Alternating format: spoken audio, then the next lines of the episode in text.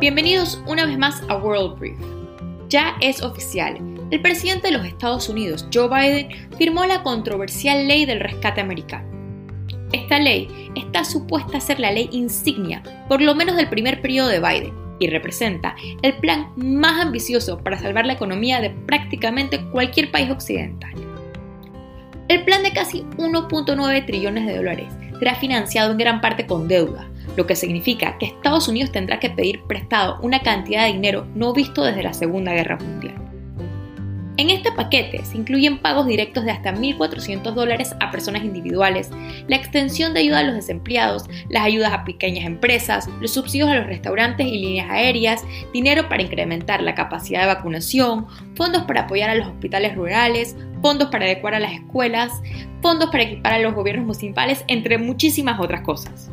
A pesar de que Biden quería que esta fuera una iniciativa bipartidista, como fueron los otros dos paquetes de ayuda de rescate en la era de Trump, esta ley no contó con el apoyo de un solo republicano, ni en el Senado ni en la Casa de Representantes. En la Casa de Representantes, como los demócratas tienen mayoría, la ley pasó sin ningún inconveniente. Pero fue en el Senado cuando las cosas se complicaron un poco.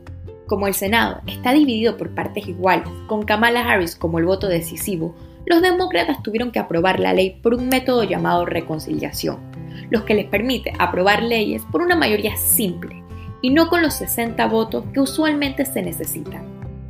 Esto, a su vez, permite que los senadores propongan enmiendas en el piso del Senado y las mismas sean votadas inmediatamente. Al no poder hacer nada para impedir la aprobación de la ley, los republicanos se valieron de una maniobra política obstruccionista para tratar de bloquear o más bien cansar la ley. Incluso, Ron Johnson, el republicano de Wisconsin, pidió que se leyera la ley en alto, lo que duró 11 horas, y todo el proceso tomó 24 horas seguidas, ya que los jefes del Senado se rehusaron a llamar a receso hasta que hubiese terminado el proceso. Si bien los republicanos no podían hacer nada para evitar la ley, quienes sí mostraron su poder fueron los demócratas moderados. Como ni un solo republicano apoyaba esta ley, todos los demócratas tenían que votar en línea. Sin embargo, varios demócratas, y sobre todo Joe Manchin de West Virginia, pidió una serie de enmiendas a la ley que incluían eliminar el aumento al salario mínimo. Si bien, después de intensas negociaciones, la ley por fin fue aprobada y regresada a la Casa de Representantes, Joe Manchin demostró que él no va a votar la línea partidista sí porque sí. Es verdad que esta ley puede ser algo muy bueno para la economía americana. Se espera que esta ley levante a miles de personas de la pobreza y ponga al consumo en el centro de la economía americana una vez más.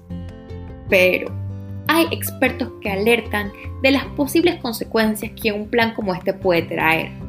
Chris Giles, el editor del Financial Times, advierte que esta ley es el cambio más radical a la política económica americana en los últimos 40 años. Esta ley pone por primera vez desde Lyndon Johnson al Estado en el centro de la economía. Y es que esta vez los demócratas están apuntando a que sea el Estado el que lleve la recuperación económica, a diferencia de lo que pasó en la crisis del 2008. Con este plan, no solo se busca una recuperación económica, sino crear lo que los demócratas llaman una recuperación sostenible, algo que según ellos faltó en la recuperación después de la gran crisis. Por ejemplo, los niveles de salario nunca se recuperaron. Pero del otro lado de la moneda, este plan llega en un momento donde la economía americana ya venía creciendo y muchos críticos consideran que no se necesitaba un plan de este tamaño. Con esto, se corre el riesgo de sobrecalentar la economía y crear un problema de inflación.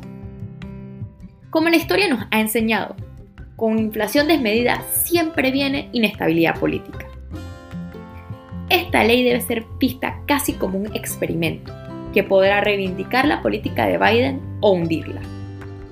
Además, es importante analizar el proceso legislativo que llevó a la aprobación de este plan, porque es muy probable que marque el tono de la dinámica por lo menos en los próximos dos años.